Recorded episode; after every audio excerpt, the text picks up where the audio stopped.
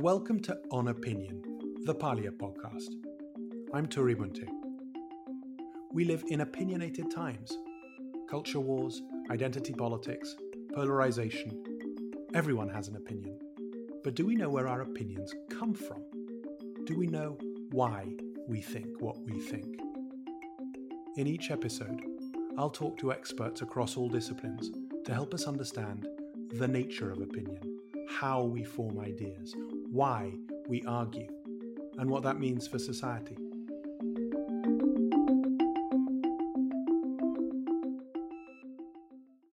We are thrilled to be talking to Sarah Rose Cavanagh. Sarah Rose Cavanagh is a psychologist, a writer, a speaker, a professor, and associate director of the beautifully named D'Amour Center for Teaching Excellence at Assumption University in Massachusetts. Sarah's work focuses on emotion, what it is, and how we regulate it to improve quality of life across everything from education to democracy. Sarah, it's fabulous to have you with us on the Palia podcast. Oh, thank you so much for this opportunity. It's great to be here. It's great to talk to you. Sarah, we are here to talk about your latest book, Hive Mind The New Science of Tribalism in Our Divided World. An ominous, frightening, but also slightly optimistic title. We'll link to it in the podcast notes. But just as a, as a kickoff, why this book? And then, and what is a hive mind? Mm-hmm. Well, I, it's interesting because the book I think books often do this, but it took on its own shape. and so, why the book changed over time. And when I first started writing the proposal, it was before the US 2016 election. And I was really wanted it to be just a tour through some of my favorite research in psychology and in social neuroscience. Um, some of the things that I saw in the classroom and live in my students the most. And then I was interviewing a lot of experts for the book, psychologists, but also historians and people in media. And it really changed shape over time because the going ons in the world was uh, dominating everyone's thinking. And so it took a darker tone and the focus on polarization, which um, is a little bit less of a theme than the title suggests. Uh, it's a little bit more still about the social neuroscience bits, um, just became more and more of a focus. And so that's kind of the story of why and how the book. The concept of a hive mind is somewhat more of a cultural or a philosophical one than it is a scientific one, although I think there's a lot of science uh, underlying it. But it refers to the human tendency to share consensus thoughts, emotions, and opinions, and whereby when we experience the world together, it can nudge us into almost a sort of collective state of consciousness. We don't really flock like birds or swarm like ants, but I think that we do synchronize together through processes of emotional contagion and social conformity, and this helps us produce shared experiences of the world. That's a very beautiful description throughout your book, you also describe things that you are not doing. Can I ask you whether the hive mind is very much not the collective unconscious of Jung? Right. Um, so I, I, don't think about the hive mind as sort of a mystical phenomenon. Uh, I think that we can understand it by looking at neuroscience and how people think about the world and experience the world. And it's really more of a product of our psychology and our neuroscience than than um, kind of a mystical phenomenon. I think that's what I so enjoyed about your book. Before we get into the the detail of how we function as a hive as a hive mind, as mm-hmm. how the neuroscience and the psychology plays into that, there's a there's an implicit thought in this idea of hive, which is this notion mm-hmm. of a superorganism. You talked about ants, um, but here you're talking about bees, all of whom with particular functions, all of whom exist within a collective. Mm-hmm. Can we mm-hmm. think of Homo sapiens as a superorganism too? It's an interesting question. Um, and I think both yes and no. I think that, you know, this idea of us as a superorganism has been with us for a long time. Uh, there's a really old sociologist, Emily Durkheim, who said that we should actually be called Homo duplex because of our ability to experience the world both as individuals but also as a collective. And and there's certain ways that we do sync up, and uh, especially in contexts that are dark and if we're imbibing substances and singing together and chanting together where people do seem their consciousness gets a little slippery and we do can seem to um, kind of conglomerate into this collective shared consciousness in the moment uh, but that's pretty rare. And I think more when I'm talking about hive mind and when we think about human beings as very collective, it's more to do with um, consensus thoughts and opinions um, and synchrony than it is with our actual consciousness, you know, melding and, and us being a superorganism. You discuss Jonathan Haidt, the author mm-hmm. of The Righteous Mind and father of, of moral foundations theory, in the book, who comes at this particular political problem with a particular answer. Again, talking about this idea of the superorganism, which is that Democrats need Republicans and Republicans need, need Democrats because they temper their most extreme tendencies. Um, mm-hmm. That's a little bit what I'm wondering here is, is whether we can think of Homo sapiens as actually having evolved as a group. Evolution is predicated on the notion of the evolution of the individual sort of mm-hmm. select, selection of the individual of the fittest as an individual level. But more and more, there's been this idea that group evolution would work as well, that there is a sort of a, a selection around units of people. Is that, mm-hmm. does that feed into your thinking? Well, I am a little cautious about wading into uh, group evolution because I know I, you know, I interviewed a evolutionary biologist for the book and I've done some reading in evolution of evolutionary theory, and I know that that's an enormously controversial topic uh, that okay. people who deeply understand evolution and spent their careers studying it get in these like very heated battles about whether uh, group evolution is a thing or not. And as a psychologist, I um, I feel like I, I might be kind of tromping around with big boots uh, trying to answer that question. But um, i do i do appreciate a lot of Haidt's work on um, on moral psychology and on uh, some of these issues of polarization. And you know i do think i know we're not going to talk a lot today about uh, social media but taking our ultra sociality online i think has led to some group polarization and this tendency for people with different viewpoints um, to kind of polarize on opposite ends of the spectrum and um, and I I share some alarm at the degree of polarization that has occurred. Um, and so I will I would definitely agree with all of that and agree that there are group dynamics and that there's a lot of group psychology that uh, we need to understand in order to understand our current polarized moment. Um, I don't know if we need the concept of group evolution to to get there. I think we could stay just in psychology and and make some interesting conclusions. That makes lots of sense and great answer, Sarah. I'd love to come back to this idea that you nodded to. Émile Durkheim um, one of the very earliest sociologists, describes us humans as Homo duplex. How can we both be I and we? We mm-hmm. and I, that Homo duplex idea. So I think that the I probably doesn't need as much unpacking as the we, but we certainly all have this appreciation. I think this is our our mode of thinking about the world, we tend to think that about ourselves as eyes, as individuals, as um, I'm Sarah, right? these are my motivations. These are, and this is how I differ from people around me.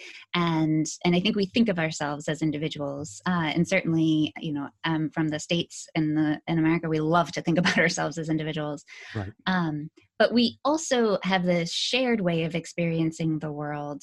And I think that we don't spend enough time thinking about and talking about and understanding how our social others shape our experience of the world. And I love this idea of synchrony, and I dig into it in the book. And synchrony can occur at the level of facial expressions. So we do tend to mirror each other's facial expressions. Uh, each other's mannerisms. We tend to echo those. Uh, when we walk together, we tend to fall in step with each other. And, and we structure parts of our society in ways that maximize this synchrony, right? Uh, we love to go to sporting events and, uh, and cheer together. Um, music is a way that uh, nudges our we mode when we sing together, when we go to concerts, uh, things like that. Um, there was a 1950s, I think, uh, era book about um, marching in in as a soldier and uh, this elation that occurs when we line up our movements and our sounds with each other, and and we also do this at the level of emotion. And i think you know this is easy to see in crowd settings or at protests when emotions t- seem to spread from one person to another in the book i quote barbara fredrickson who's a psychologist and she likes to say that it isn't that even that my emotion affect your emotions but rather we share emotions that the emotional states are recreated in different bodies and unite us and kind of synchronize us there's there's also some really lovely neuroimaging work by Thalia Wheatley and others showing that as we spend time and uh, experiences together with certain people, with friends, our brain activity tends to line up. We experience the world in similar ways. And so, in all of these kind of physical ways in the moment, we synchronize and we become one with our social others. That's it's a very beautiful idea in many ways, though clearly there may be some slightly darker elements to it too, which mm-hmm. we'll come mm-hmm. to in a bit. Is this just empathy? Is it something else? It's not just mirroring, is it? It's is there an element of contagion? Mm-hmm. Absolutely, and and that is uh, actually the word that people use. uh, at least the people in the emotion science realm uh, talk about emotional contagion, and there's even some work and it's so neat that I have trouble believing it's true. And so every every six months I check the research literature literature to see if someone has disconfirmed it. Um, but there's some really compelling research on emotional contagion that um, measures uh, how emotional contagion may spread through the air through the transmission of chemo signals. And so, some really interesting work where they collect sweat pads uh, from men because they're stinkier, literally. Thank you. And and um, while they're in states of fear or disgust, and then they have women because they're more sensitive, uh, and they smell the sweat pads um, and and they see evidence of the recapitulation of that emotional state of the sweat pads uh, even though these women don't meet these men um, they're separate participants collected data on separate days uh, and but you see in their facial expressions and in some of their eye scanning behavior for instance uh, recapitulations mm-hmm. of the men's emotional state and so again so let, i need so let me mm-hmm. let me just jump in and repeat that back to you to make sure i've understood mm-hmm. men subjected to things which might disgust them or frighten them or give them mm-hmm. anxiety mm-hmm. um, uh, their sweat is collected in sweat pads separately women who are more sensitive to smell unfortunately for women um, mm. are, are subjected to these to these sweat pads what's interesting is not so much that they are able to recognize the emotion that created that sweat but that they mm-hmm. actually have that emotion themselves so in the analysis of their facial features they are replicating the disgust or fear or anxiety that exactly. prompted the sweat that they're smelling that's that's contagion that is not yeah. empathy yeah absolutely and uh, it's wild and the they've replicated this this finding numerous times uh, using different scenarios. So sometimes the men, uh, the emotional states are evoked while they're watching videos um, that make them feel fear or disgust. But they've even done studies where they have men do things um, like extreme sporting, like uh, walking on a high wire, things like that, uh, to to make sure that they're really feeling fearful and that they're really creating uh, an emotional experience that is authentic and that makes sense outside of the lab laboratory as well.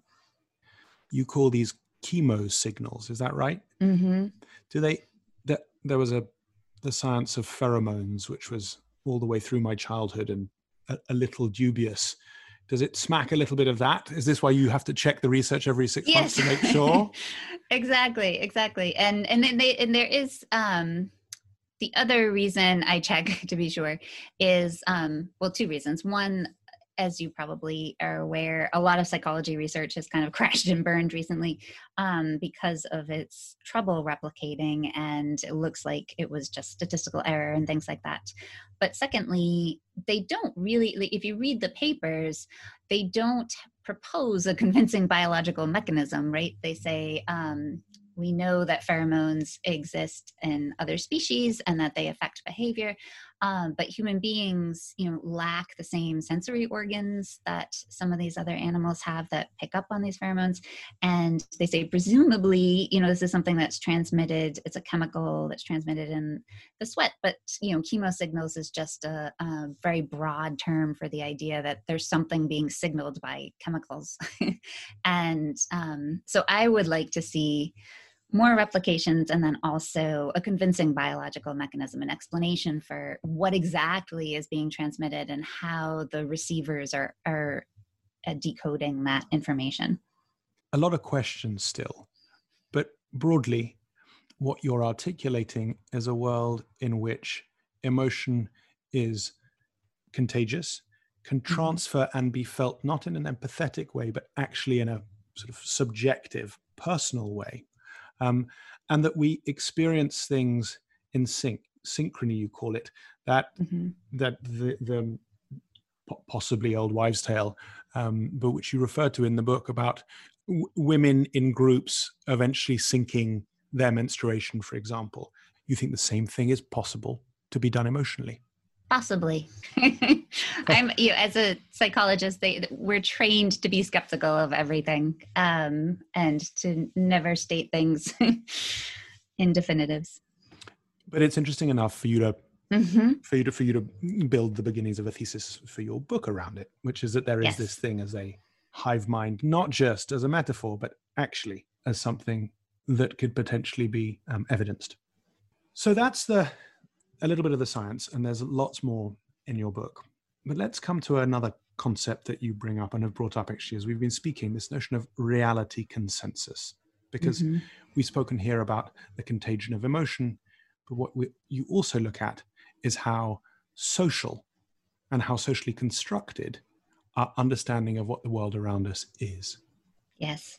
And here's here's where things get scary for me um, because well, to take a step back, I guess, from the scariness, I think that it's always been true that we have this consensus sense of reality that because we are so ultra social and because we have culture, right, uh, and we have cultural transmission of knowledge, that you know, we're handed by our social others, by our parents, by our teachers, by our news media, we're handed these ideas about how the world works, how the world's constructed, uh, what is real, what is important, and we rely upon that kind of web, right? And I think that we have always done that. Um, but I think that there used to be more consensus to the consensus reality. And there are a lot of scholars, you know, this isn't a work that I focus on in my research. Um, there are a lot of remarkable people who do, but they've been kind of sounding the alarm for some time um, about conspiracy theories uh, gaining steam about people starting to question really basic elements of consensus reality. And i think you know a, a really easy example to use is the whole idea that the world might be flat uh, that we didn't land on the moon. Um, you know my brother was uh, dating someone and her daughter was 11 and she really believed that we didn't land on the moon. Uh, and she had all these youtube video examples to prove it.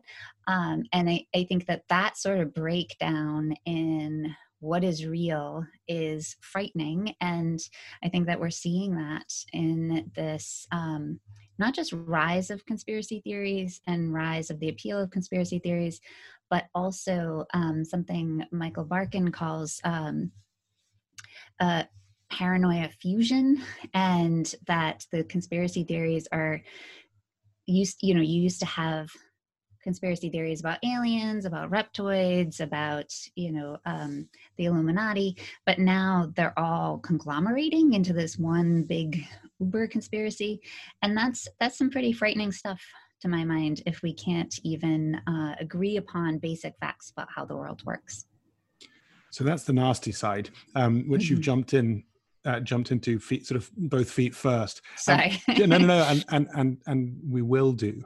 Um, to talk to your kind of uber conspiracy theory, this kind of super macro thing. Um, one of the very convincing arguments I've heard for that, just as an aside, is actually mm-hmm. that conspiracy theories are deeply problematic and deeply complex. You need to come up with a compelling and totalizing answer to everything mm-hmm. that's ever happened because of course the one of the fundamental drives around conspiracy theories is a desire for order so one of the, one of the one of the key pieces here is that almost all conspiracy theories need to lay upon previous ones mm-hmm. to give them the kind of foundations that they need and it turns out unfortunately lots and lots of work has been done this on this conspiracy theories on youtube for example almost all of them lead back to jews and why? Mm. Because the earliest conspiracy theories in, in history were about the Jews. And so, as mm-hmm. conspiracy mm. theories today about QAnon or Pizzagate layer on yeah. previous ones around, you know, the, the, the second shooter or the moon landings, they end up land, they end up landing on the protocols of the Elders of Zion, and mm. then all the other stories. So yes, there's there's a there's a rich canon in conspiracy theory here, which may explain why they go so totalizing. But mm-hmm. actually, can I come back to reality consensus or consensus reality as mm-hmm. you as you describe it because it's obviously true. We all mm. do make up our sort of sense of the world from the people around us. And when that shatters it's deeply deeply traumatizing at a psychological level. Um, the person coming out as either a different sexuality or potentially a different gender in a very specific kind of community will feel that as a breach of reality. Somebody coming out of a believing context um, into agnosticism will will reality will break for them those that's at an individual level. So we do know that we exist in these kind of social norms constructed collectively. But what i liked so much about your description of it was the the, the importance of storytelling the the mm-hmm. value that um, we place in storytelling to build these ideas of reality consensus. Yes. And and i think you already hit on this um, and you were talking about the appeal of conspiracy theories being order and I think that the appeal of storytelling is so powerful because it's one of our basic ways of making sense of the universe, right? Um, and we want to unite facts together to line them up. We like to see cause and effect. We like to see change over time, stories um, identify important actors. Uh, they have satisfying conclusions. And how we teach our children is so largely through storytelling how we communicate our social norms, our morals as a society is through books and movies and television shows, uh, through fables, and it it may be one of the basic units um, psychologically of how we understand the world. And I think that because of that, that is one of the ways that we build this consensus reality is through the stories that we agree are important, that have important messages, uh, and and that are our understanding of the world. Is there a particular neuropsychology to, to stories themselves? It's an interesting question. Uh, there are certainly people studying storytelling at the level of the brain. Um, you know, it's because they are so complex. They tend stories tend to activate regions throughout the entire brain. Um, you know the visual parts activate the visual areas the emotional parts the emotional areas etc um, but it seems to be more of a distributed network than a particular region of the brain. So we build our consensus reality through storytelling. But in your book you talk about the value of stories in something absolutely fundamental in humans which is theory of mind the realization that other people have emotions as well. Can you thread this reality consensus storytelling and the fact that we are, in a way, socially constructed, even at an individual level? there's some really great, you know, one of the joys of writing a book like this was that I could read so far outside my field. and so I read some really wonderful history books and literature books about about just this uh, phenomenon. And the idea that a lot of how we build our consensus reality is, as we were just saying, the stories that we agree are important, uh, what we call our collective library, uh, one literature professor called it. And, and he points out the fact that we, you don't even need to actually have read the story, some of them, or seen a TV show to have access to the meaning of it. And so if you think about things like Romeo and Juliet, even if you've never you were never assigned Romeo and Juliet in uh, high school, you know that story, right? it, it you are exposed to it just through sort of a cultural osmosis, uh, because our culture has decided that's an important story, and enough human beings have read it that it enters our collective hive mind.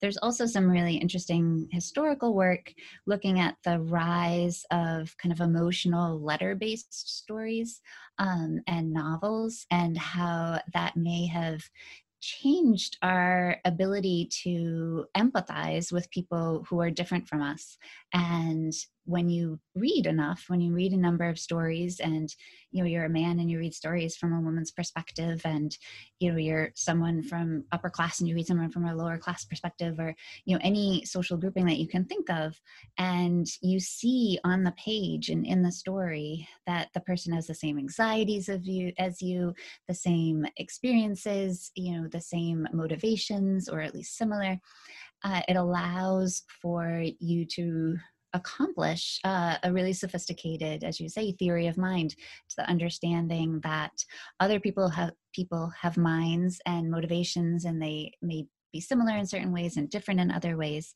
And this is a core thing that we need in order to be empathetic to other people, to not want other people to experience pain, to not want other people to be neglected, um, to want to protect and help other people. And so, narrative and storytelling may have gotten us a lot of the way there. I love this idea that somehow storytelling performs a fundamental social function in mm-hmm. teaching us that other that other people exist it may also be the other way around that actually the reason that we obsess with stories is that the first story ever told actually prompts theory of mind this mm-hmm. extraordinary mm-hmm. realization that other people have feelings like you do too um, either which way stories are wonderful um, yes. talking about connection there are two beautiful ideas in your book and i'd like you to um, uh, help us understand them a little bit better the 1st mm-hmm. is social baseline theory from Jim Coan. And the other is something that you've gestured to here already, which is neural synchrony. Mm-hmm. But all these things talk to this notion of the self as profoundly connected. Yes. Uh, so, social baseline theory is a theory of Jim Coan's, as you say, and he's one of my favorite people ever. and uh, fascinating work. And he, his body of work really spans a decade or more now. But his really early work, he took people uh, in pairs and brought them into a neuroimaging setting and put one person in an fMRI scanner and uh, threatened them with electric shock. And so he's a really nice guy, hmm, hmm. uh, but he likes to joke about this part. And um, so just a very small but uncomfortable electric shock on their ankle. And he measured their brain activation patterns when they were alone, when a stranger was holding their hand or when a spouse was holding their hand. And he finds that, of course, when you're threatened with electric shock, the areas of the brain that are involved in threat perception and pain light up. Uh, they activate blood flows to those regions. And that was true. But he found that someone holding your hand reduced the level of threat responding at the level of the brain. And a spouse holding your hand, even more so. And the higher your ratings of marital satisfaction, the stronger the effect. And he's replicated this finding, um, done it with not just spouses, but roommates, dating partners. Um, he's threatened the partner with shock. he likes to joke that he threaten, threatens everyone with shock at some point. Um, and but what he finds over and over again is that our nervous system reacts less to threat when our social others are present and providing emotional support. And this led him to his social baseline theory, which argues that, um, as we've been talking about throughout our conversation here, that the basic unit of the human being is not primarily individual, and that we our nervous systems evolved to expect other human beings to be there and not just to expect them to be there but to rely on them as resources in times of threat and and an important corollary of that is if you separate human beings from their social others, if their social others are not there under these times of threat, then you're going to have more alarm responding at the level of the brain. And he points to this as an explanation for why we see these really strong effects, study after study, um, dependent variable after dependent variable, showing that loneliness um, affects health, almost every measure of health that you can imagine. And he argues that this is the reason because when you perceive that you're alone, your brain reacts more to threat. And if it's doing that, every single time you feel stressed, every time you get bad news, every time uh, something bad happens at work, then over time that's going to wear down all of your body systems. And so he argues for this this deep need to attend to uh, the social connections in our lives. So just to to put that back to you, it seemed to me as I read the experiment so blindingly obvious as to not require even an experiment. Of course, you're going to feel mm-hmm. comforted if somebody you love and loves you is there to hold your hand. But I think the the, the surprise, what, I, what what I understand as the surprise, is the realization that actually it's almost as if the body sees not being with others as a negative, rather mm-hmm. than the mm-hmm. body being supported as a bonus. Ah. So actually, is mm-hmm. is that is that right? Yes, yes, and that's uh, the baseline part. Yes, but that was just very well articulated. well, just because I didn't understand it to start with. So, um, if that doesn't talk to the human as connected, or potentially mm-hmm. as more than a single self, back to Émile Durkheim's Homo duplex, the we, I don't, I really don't know what is. Um, and brings us nicely into an idea that you've touched on previously, which is this one of neural synchrony. Can you unpack mm-hmm. that a little bit for us? Yes. So that's work that a lot of different people are doing. And um, some of the work is at the level of fMRI, so looking at blood flow patterns in the brain. Some of it is using EEG, which you put a cap of sensors on the person's scalp and measure their brain waves rather than uh, their brain activation patterns underneath. And what all of the work looks at is the degree to which there is literally synchrony at the level of the brain, the degree to which your brain waves predict my brain waves and vice versa. Um, my favorite study of in this realm is by Thalia Wheatley, who I mentioned earlier, and she studies people at Dartmouth, um, which is where she works. She studies people who are part of their uh, MBA program, and because Dartmouth is in such a rural area, and people come from all over for the MBA program they tend to form really close social networks with each other. So unlike you know something uh, uh, somewhere like new york city where you may already have an existing social network if you choose to go to that program uh, these people tend to come from far away and then there's not a lot to do other than make friends where you're at. And so it gives her this really unique setting in which to do her research. And she examines at the level of the brain how friends and friends of friends how similar their brains react uh, to different stimuli. And so, specifically, she uses YouTube clips, and uh, she uses YouTube clips that she intentionally designs or chooses to um, be sort of divisive for people to have different reactions to.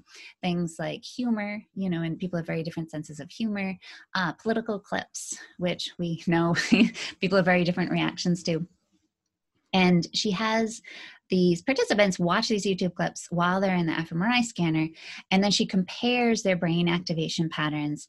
But then she also has access to who's friends with whom and and the whole social network. So when she presents this at conferences, uh, she has one of those graphs up that you probably see all over Twitter and things with the little nodes and the lines in between them. You know, yeah, yeah, yeah. like spider webs. mm.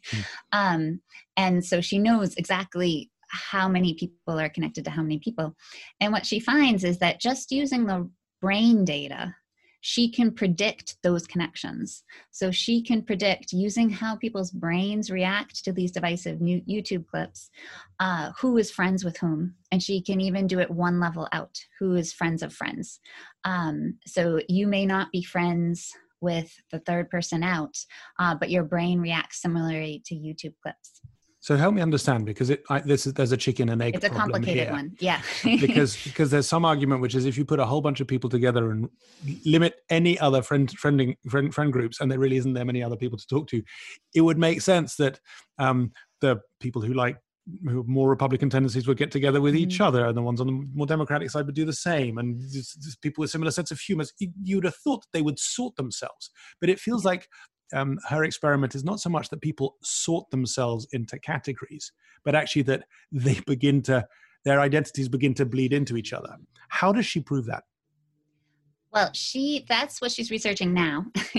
um, so the early work, you know, was kind of cross-sectional in nature, is what we call it. She just took a look at people's brains and reactions at one point in time.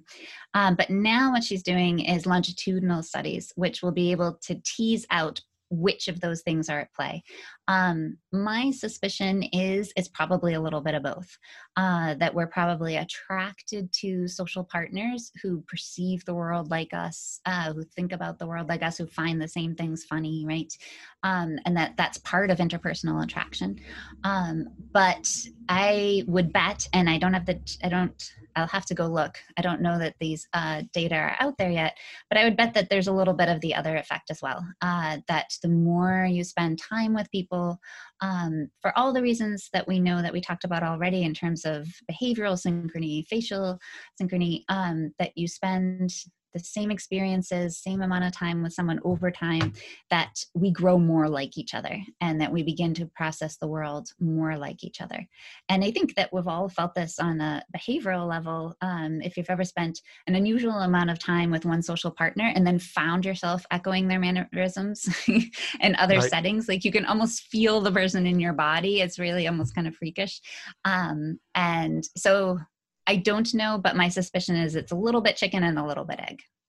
But what's interesting here is you're taking a neuropsychological, she's taking a neuropsychological line on this, where many people would take, as you've just touched on, a sort of behavioral psychological line mm-hmm. on this. All the work that you touch on in your book, and we've touched on elsewhere on the Parlia podcast around political polarization or group psychology, talks precisely to the social dynamics which would have people align much more closely around their ideas and actually radicalize those ideas as they go. So there's mm-hmm. set there's sort of three things going on here. One, the the the the, the feature of sorting. Two, the neuropsychological bleeding of self between mm-hmm. one entity and another. Um, and three, this behavioral psychological element.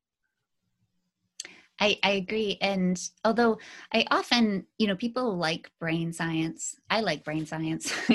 um, but I, I, think that often, and I see this oftentimes in the popular media when the popular media reports on neuroscience findings, um, there's this level of like, oh, you can see it in the brain, right?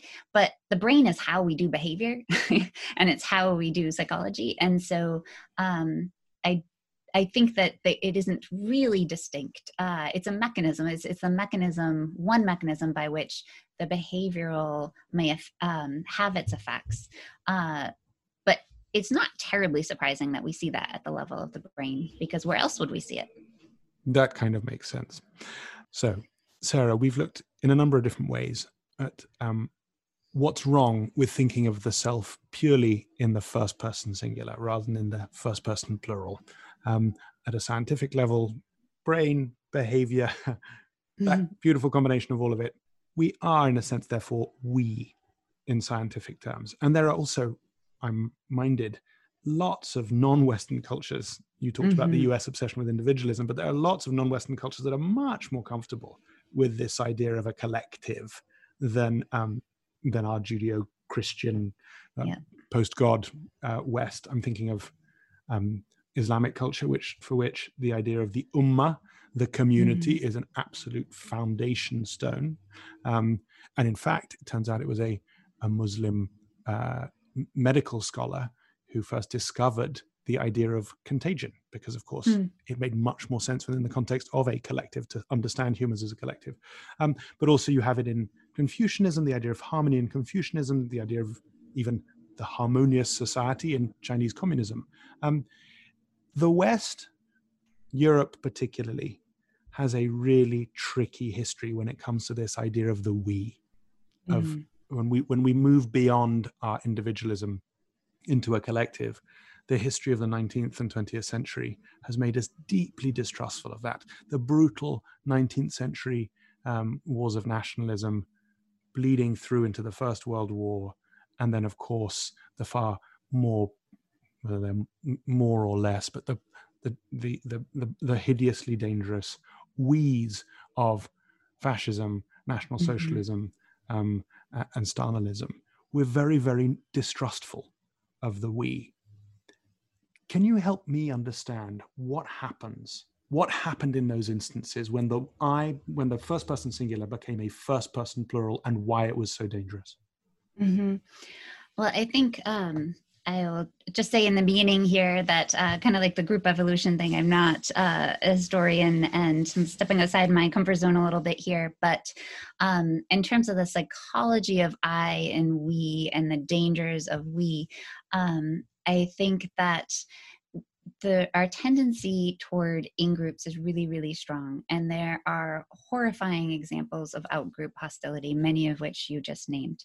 Um, and i think though in all of my interviews across different people from very different backgrounds such as evolutionary biology and neuroscience and, and uh, history that where we need to think is not to completely avoid the we uh, because it has all of these powers that we talked about um, we didn't touch on yet but there's also quite a lot of evidence that most of happiness may reside more in the we part of us than the i part of us right. um, and shoring up our collective well-being rather than caring about our individual uh, goals and aims and happiness um, but rather than is to be really careful about how we define in groups and to be really wary about the restrictiveness and the size of our in groups um, and that we need to you know an anthropologist that i interviewed uh, patrick clarkin talked about thresholds of inclusion uh, which was a phrase that i just loved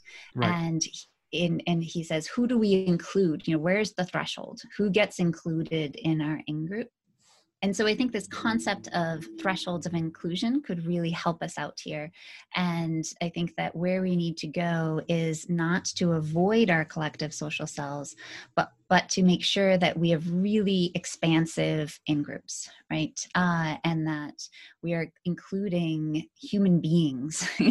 and this is this is where I get a little naive, probably, but um, human beings as our in group rather than you know this nation or this ethnic group or this religion. And we can still identify we can still find joy and uh, sources of identity with our religions and our ethnicities and things like that.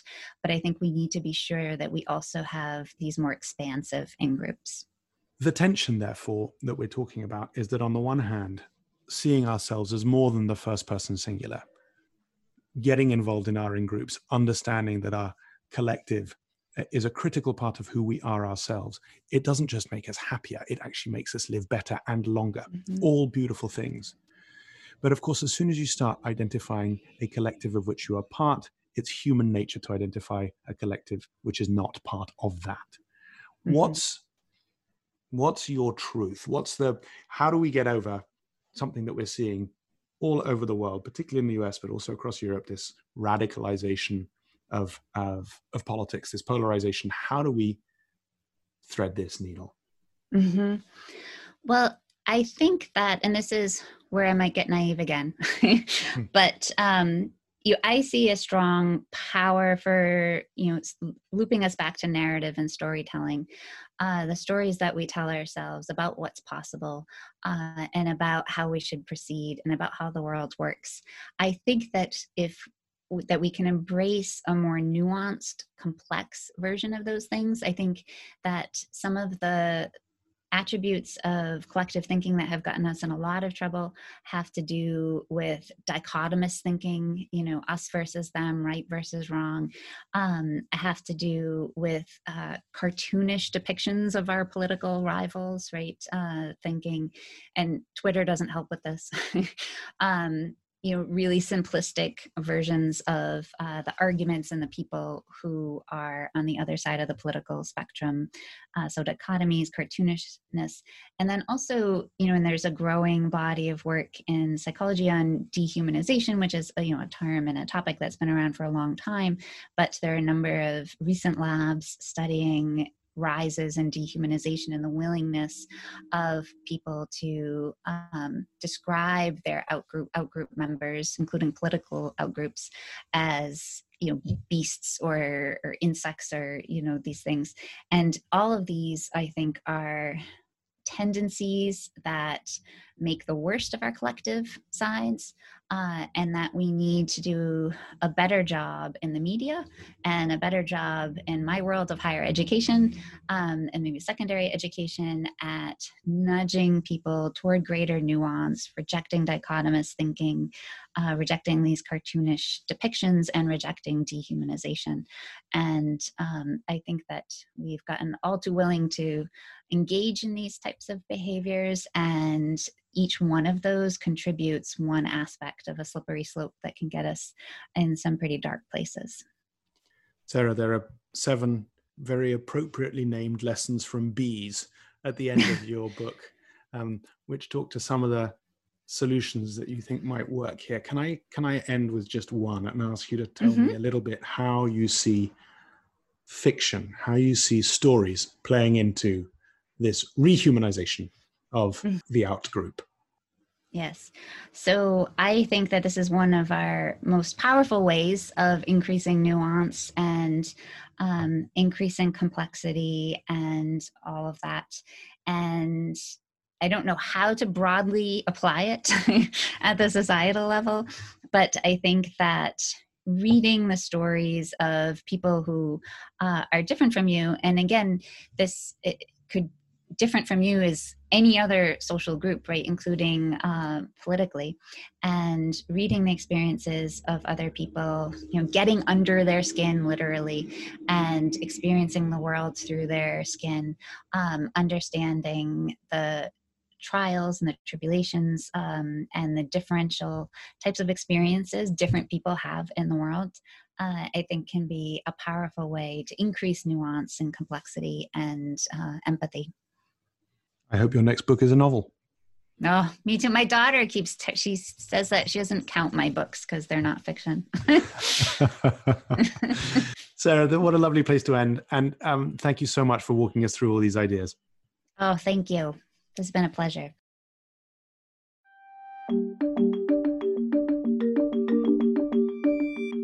That was On Opinion, the Parlia podcast. Check out our show notes if you'd like to dig deeper into this episode's theme, and join me at parlia.com to explore all the world's opinions. To stay up to date with new episodes or get further insights from our guests, subscribe to On Opinion, the Parlia podcast, wherever you listen, and follow us on social media at Ask. All our links are in the show notes, and if you enjoyed this episode, please rate us and leave us a review. Thank you for listening.